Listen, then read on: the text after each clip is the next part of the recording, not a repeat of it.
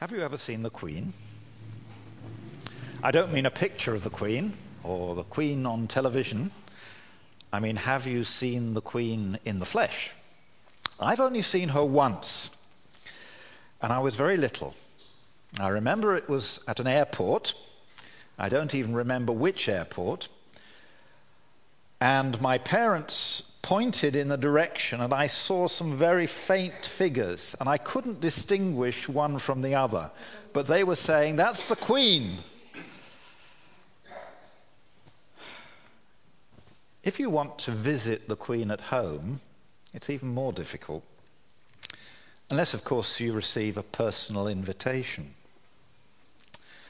If you go to Buckingham Palace in London, you'll see that in front there are large gates with policemen outside. If you manage to get inside, there are sentries, guards there, marching up and down.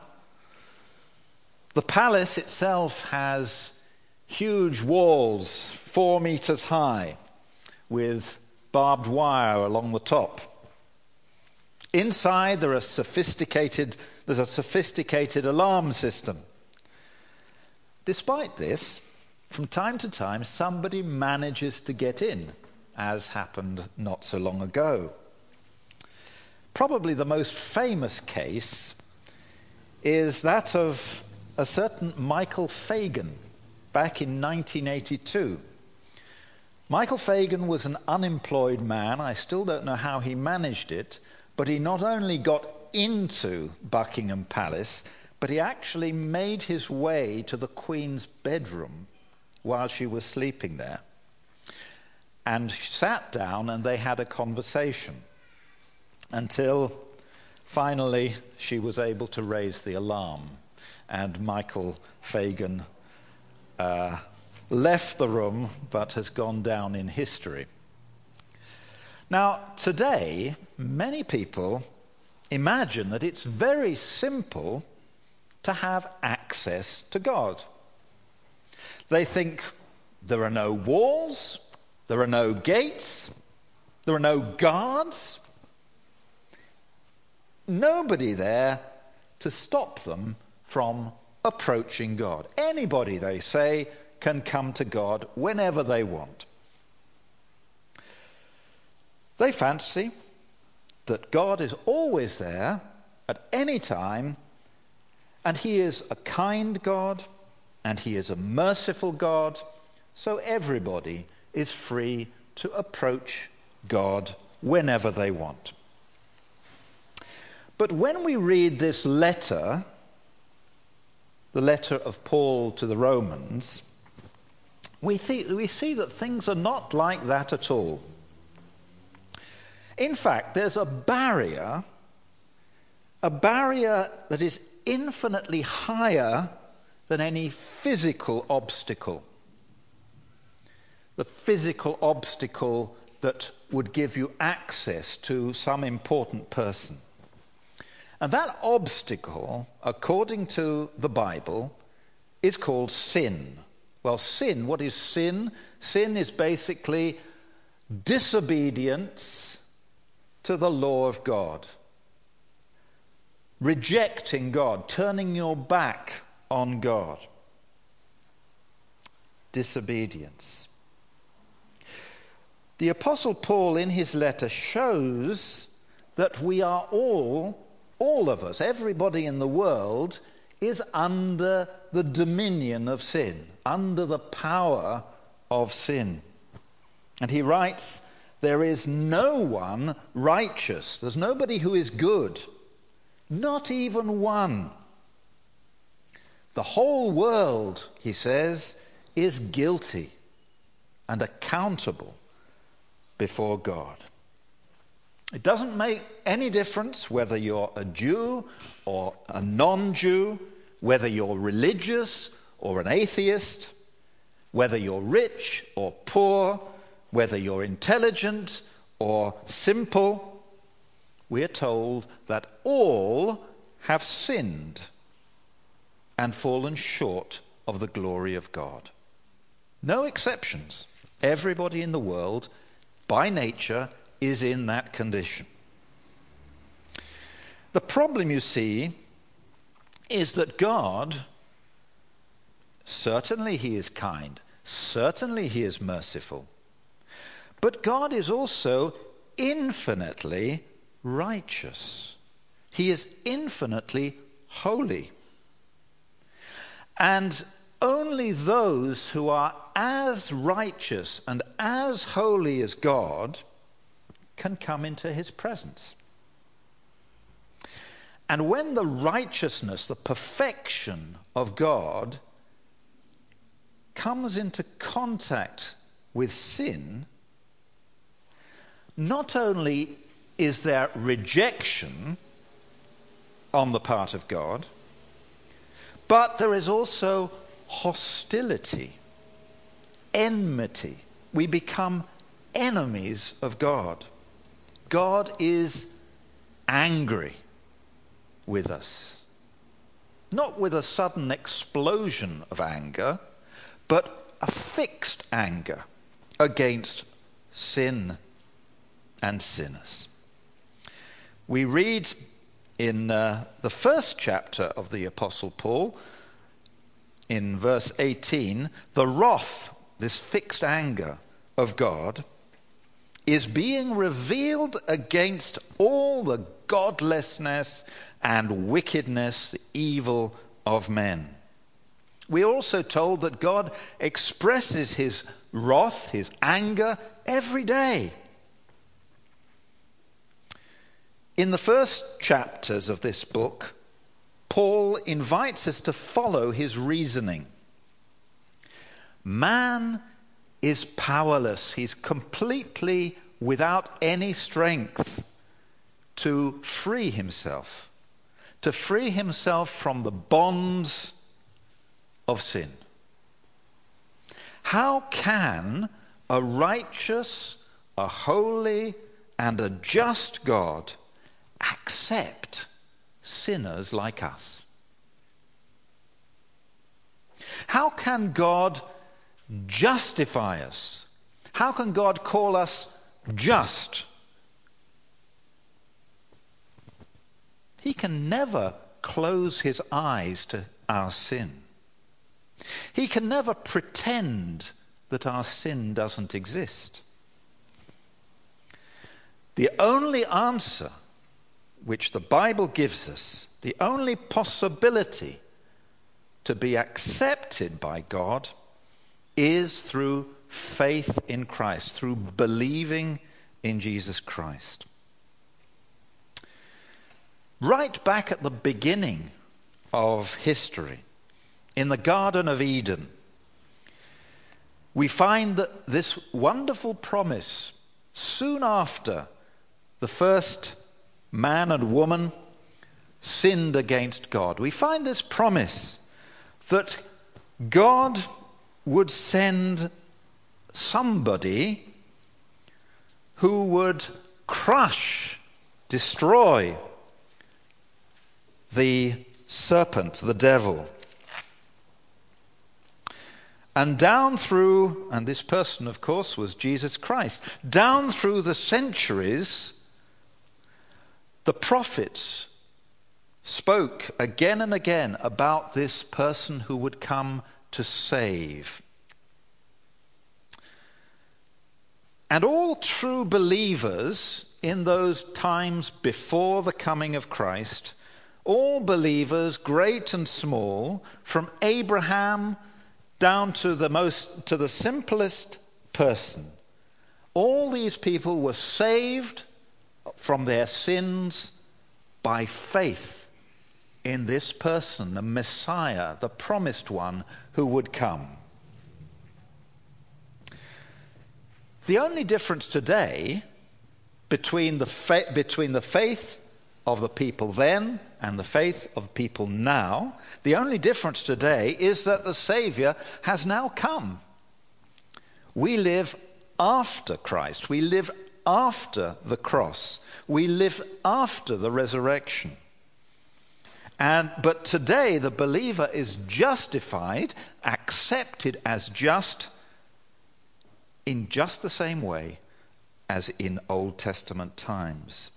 So, as soon as a person puts their faith, all their faith, in Christ as the Savior, what happens? All the goodness, the righteousness, the perfection of Jesus Christ is credited to them. They are, they receive uh, his righteousness and they are declared by God to be righteous, to be good, to be perfect, if you like, on the basis of what Jesus has done.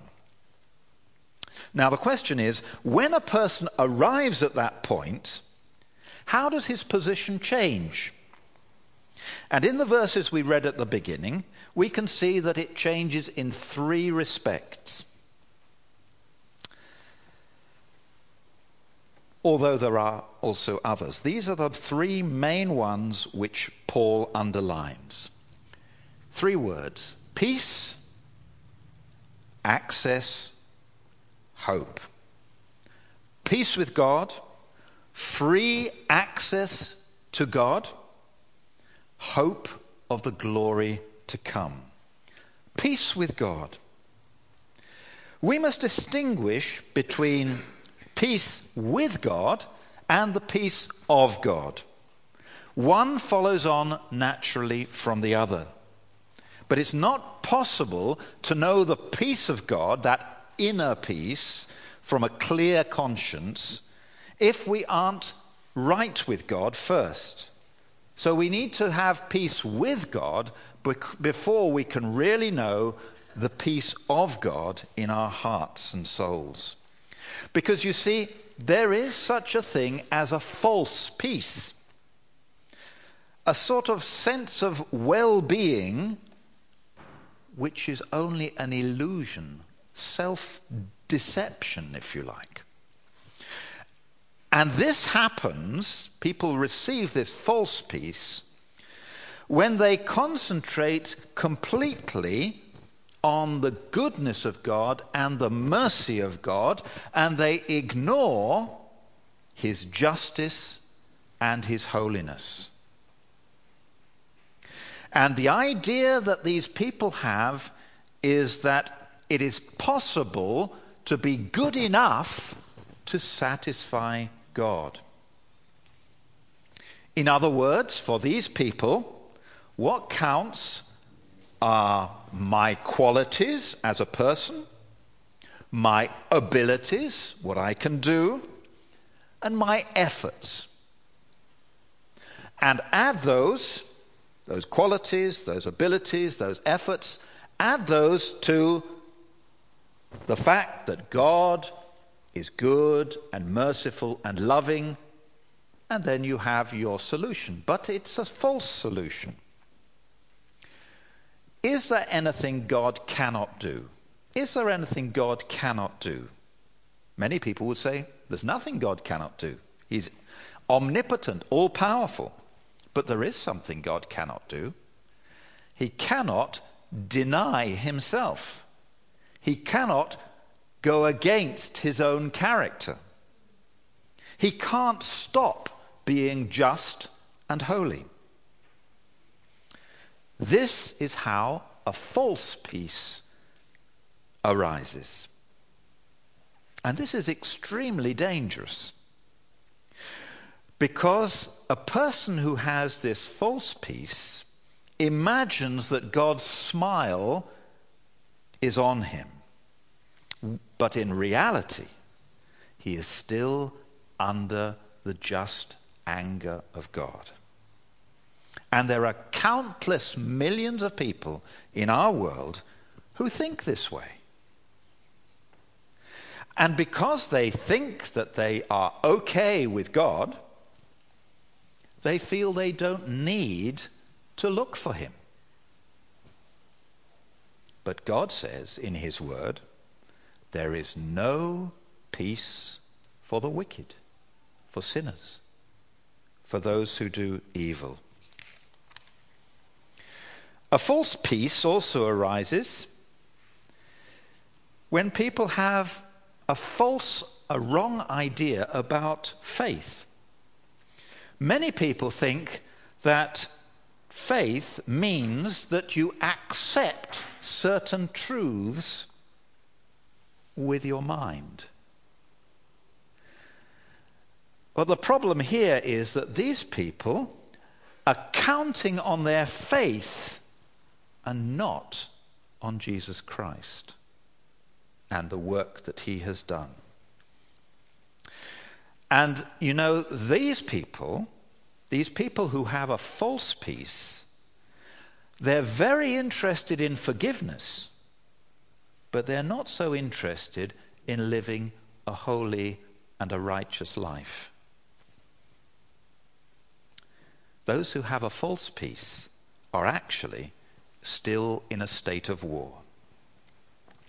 But when these people, when a person puts his or her trust in Jesus Christ, everything changes.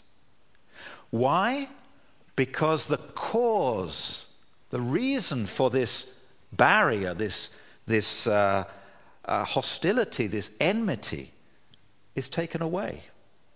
The great barrier of sin no longer exists for such a person. Why? Because Jesus has suffered the punishment in that person's place. Jesus has suffered the punishment that I deserved.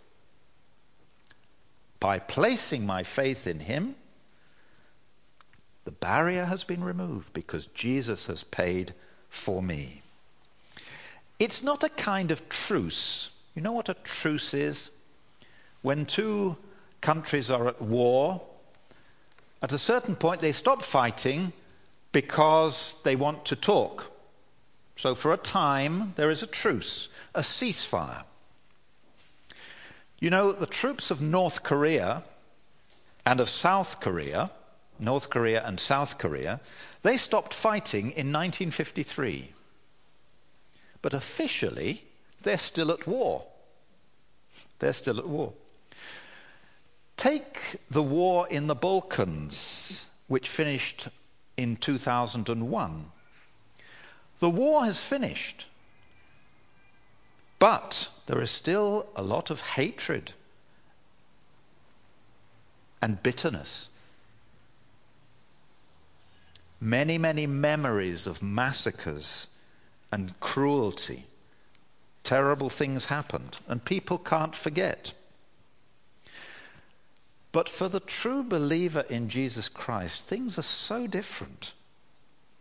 Because God takes away the cause of the enmity, of the anger, of the hostility, and he promises complete forgiveness. And he says in Psalm 103, verse 12, As far as the east is from the west, so far he has removed our transgressions. As far as the east is from the west. How far is the east from the west? You can't say. There's no low limit to the distance. God removes the cause, and He gives, not only that, He gives a new heart. A new heart. So it's not just the end of hostility of enmity. But that person receives a heart of love, of gratitude to God, and of fellowship, communion with his Creator. The person who has truly become right with God through faith in Christ, one who's been truly put right with God, can pass through periods of doubt periods of worry, anxiety. Satan, the devil, will try to rob that person of this inner peace. How can the true Christian, the true believer, defend himself? How can he overcome the devil? There is one argument to which the devil has no answer. And do you know what that is? We find it in Revelation chapter 12 and verse 10. This vision that the Apostle John received.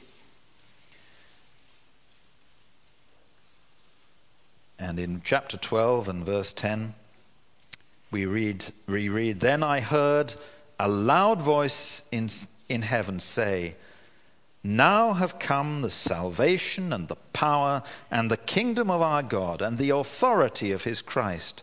For the accuser of our brethren, brother, brothers, the accuser of our brothers, the devil, um, who accuses them before our God day and night, has been hurled down. They overcame him. How did they gain the victory? They overcame him by the blood of the Lamb and by the word of their testimony. The blood of Jesus Christ is the only argument, well, one clear argument to which the devil has no answer.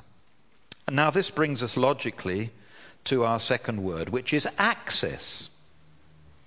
If all the barriers, all the obstacles have been removed, then this means that we have access. We can come before God. When Adam and Eve were banished, when they were cast out of the Garden of Eden, God stationed, He put cherubim, these are mighty angels, um, before the gate leading to the garden, if you like, or to the, before the way leading to the garden, with flashing swords to guard the way to the tree of life. We read that in Genesis 3:24. It's as if God was saying, "No entrance. You can't come in because you have sinned. There is no place for you. You cannot come in." You may remember that in the tent of meeting in Old Testament times, the tent of meeting known as the tabernacle, God, God's presence was represented in that tent and later in the temple. And in that tent and in, later in the temple, there was a holy place where only the priests were allowed to go. But there was also a curtain and on the other side of the curtain, there was the Holy of Holies, the most holy place. And only the high priest could go there, and only once a year. For the ordinary Jew, it was not possible to come into the presence of God, to even to enter that tent, even to enter into the holy place and the Holy of Holies where God revealed himself. But what do we read in Hebrews chapter 10? Again, what a wonderful change has taken place for Christians. Hebrews chapter 10 and verse 19. Therefore, writes the author, therefore, brothers, since we have confidence to enter the most holy place by the blood of Jesus, by a new and living way open for us through the curtain, that is his body. And since we have a great high priest over the house of God, let us draw near. Let us draw near to God with a sincere heart, in full assurance of faith, having our hearts sprinkled to cleanse us from a guilty conscience having our bodies washed with pure water. Access, entrance into the presence of God. It is the blood of the Lord Jesus Christ which gives the believer the right to enter into God's presence. This is the door that opens up to us. Every and every other blessing we have is based on that. But without access, we have nothing. This is our position. This is the grace in which we stand. Or the grace in which we stand firm. Verse 2 of our text, chapter 5, verse 2. Why do we stand firm?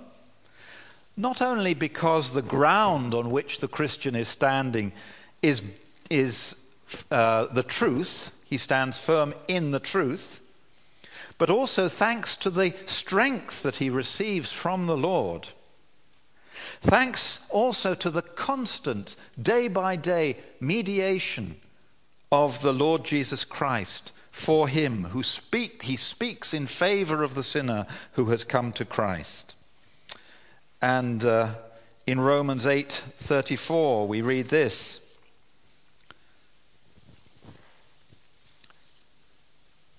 Who is he that condemns? Who can condemn the true Christian? Christ Jesus, who died, more than that, who is ra- was raised to life, is at the right hand of God and is also interceding for us, speaking in our favor on the basis of his work on the, on the cross. So we stand firm on the truth, thanks to the strength that we are given, thanks to the constant intercession of our Savior, but also in Hebrews 7:25 we read these lovely words.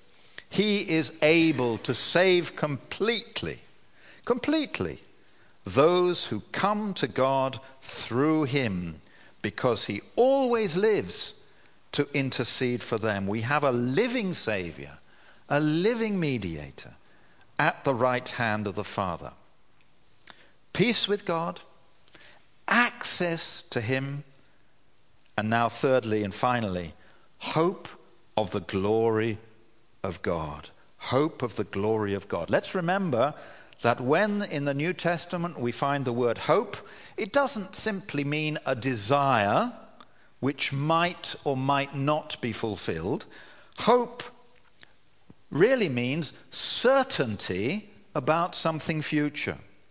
So the believer's hope, the believer's certainty, is what, according to Paul, the glory, the certainty, the hope, the certainty of the glory to come. Heaven, heaven is the Christian's uh, eternal hope. How could we rejoice in something that may never happen? It's not that kind of hope. Someone might say, Well, I hope to pass my exam, and I'm so glad. Doesn't make sense, does it? But if somebody says, I know I will pass my exam, that's a cause for rejoicing. So the hope of the Christian is a certainty, and the certainty is that one day, by the grace of God, he will arrive at the glory. How can we have this certainty? Because we know certain things. The Christian knows certain things. He knows he has been justified by faith. He knows that that faith is not something coming from himself, but is a gift of God. He knows that he has peace with God through Jesus Christ. He knows that he's been forgiven. He knows that he is a new person. God has changed his heart. He knows that he has access to the throne of the King of Kings, to God himself. He knows that Jesus is alive and is speaking in his favor, interceding for him. He knows he will enter the glory of heaven. And if the, if the Christian begins to doubt, well, there's a direct line and Romans 8:30 a kind of chain a link if you like between justification being declared just in God's sight and glorification. So Romans 8:30 says those he justified he also glorified.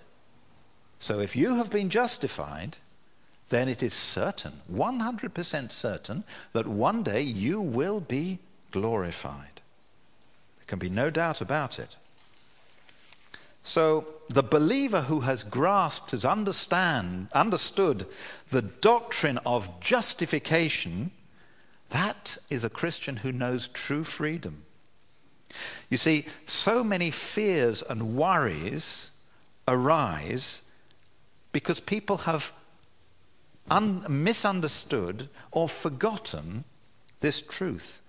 Those who are truly justified, declared just in the sights of God, will be glorified. That's the promise that we have in the scriptures. Brother or sister, don't let anyone rob you of that certainty. Let us rejoice that we have peace with God. We are reconciled to our Maker. We have fellowship, communion with the Savior. We are under His love, care, and concern. We have peace with God. We have access to the throne of God at any time. You know, there are those who are allowed to enter Buckingham Palace whenever they want. They are the members of the royal family. And that is our position if we're Christians. In Him and through faith in Him, writes Paul in Ephesians 3:12, in Him, in Christ, and through it, and through faith in Him, we may approach God with freedom and confidence. No gates, no guards, no walls, no alarms, a green light. Come in. Let us rejoice in the hope of the glory of God, finally. We have entrance, entrance into our full inheritance one day when we go to glory.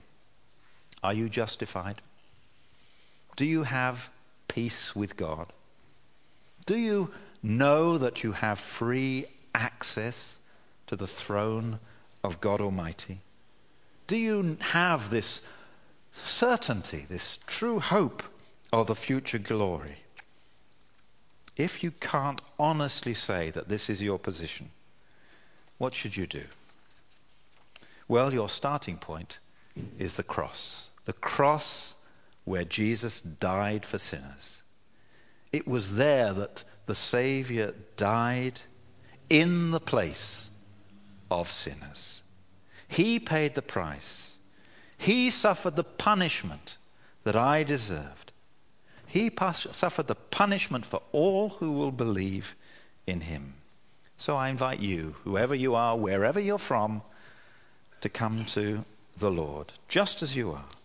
Repent, turn away from your sins, cast yourself, throw yourself on his mercy, trusting in the Lord Jesus Christ alone. Then you will know the joy of all your sins forgiven. Then you will be declared just in the sight of a holy God. You will know peace with God. You will have daily access to God.